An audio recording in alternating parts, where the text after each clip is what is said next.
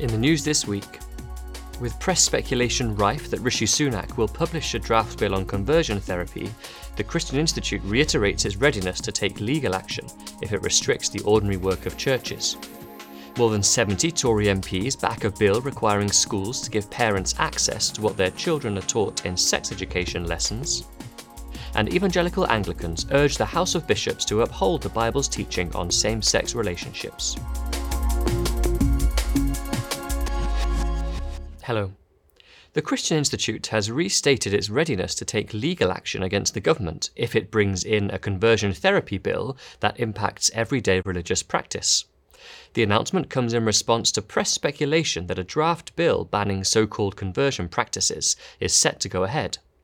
LGBT activists have been calling for a law covering preaching, prayer, pastoral conversations, and even parenting that upholds biology and biblical sexual ethics.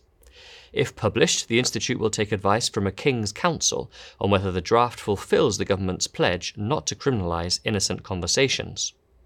Institute Deputy Director Ciarán Kelly warned Westminster against trampling over religious freedom.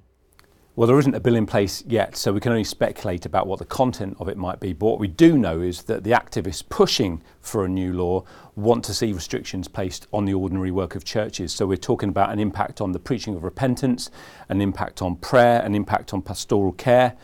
Parents too need to be really worried because it's going to uh, it's going to affect conversations that they might want to have about biblical sexual ethics or conversation um, perhaps with a gender confused child. And let's not forget that this is a law that is unnecessary because LGBT people are already protected from coercion and abuse. So we'd really encourage people to pray and pray that this bill, that even now, it might be dropped. Scores of Conservative MPs are supporting a backbench bill to ensure parents have a legal right to view sex education materials. Miriam Cates wants schools to be required to share copies of text and images used in RSE lessons with parents.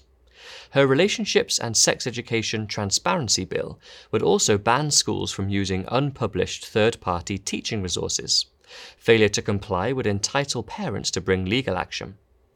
Mrs. Cates said, In his speech to Tory party conference this month, the Prime Minister said it shouldn't be controversial for parents to be able to know what their child is being taught. The public agrees, with recent polling revealing that 71% of people think parents should have the legal right to seize sex education materials. Private members' bills rarely become law, but with the support of more than 70 of her colleagues, Mrs. Cates is calling for the bill to be included in next month's King's speech.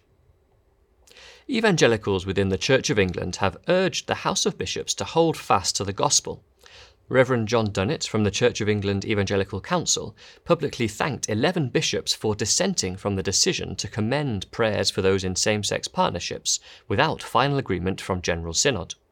Their letter warned this stopped Synod from being able to test whether the prayers are indicative of a departure from church doctrine.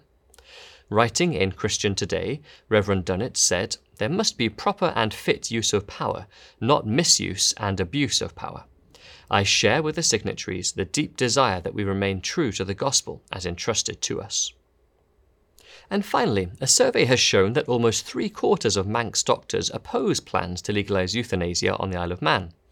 Alex Allinson's assisted dying bill, which is due to have its second reading later this month, would enable certain persons deemed to be terminally ill to be lawfully provided with assistance to end their life.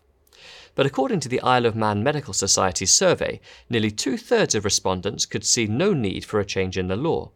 More than half felt the proposals would have a negative effect on recruitment, and a third indicated they might consider leaving the Isle of Man if this legislation was passed. Of the 53 comments submitted, most opposed removing end of life protections. One medic feared no vulnerable person would ever be safe or supported again, and another warned a right to die will become a duty to die. Murder will be able to hide in plain sight. Well, that's all for this week. For regular updates and information on all of our stories, plus much more, visit our website at christian.org.uk. Until next time, goodbye.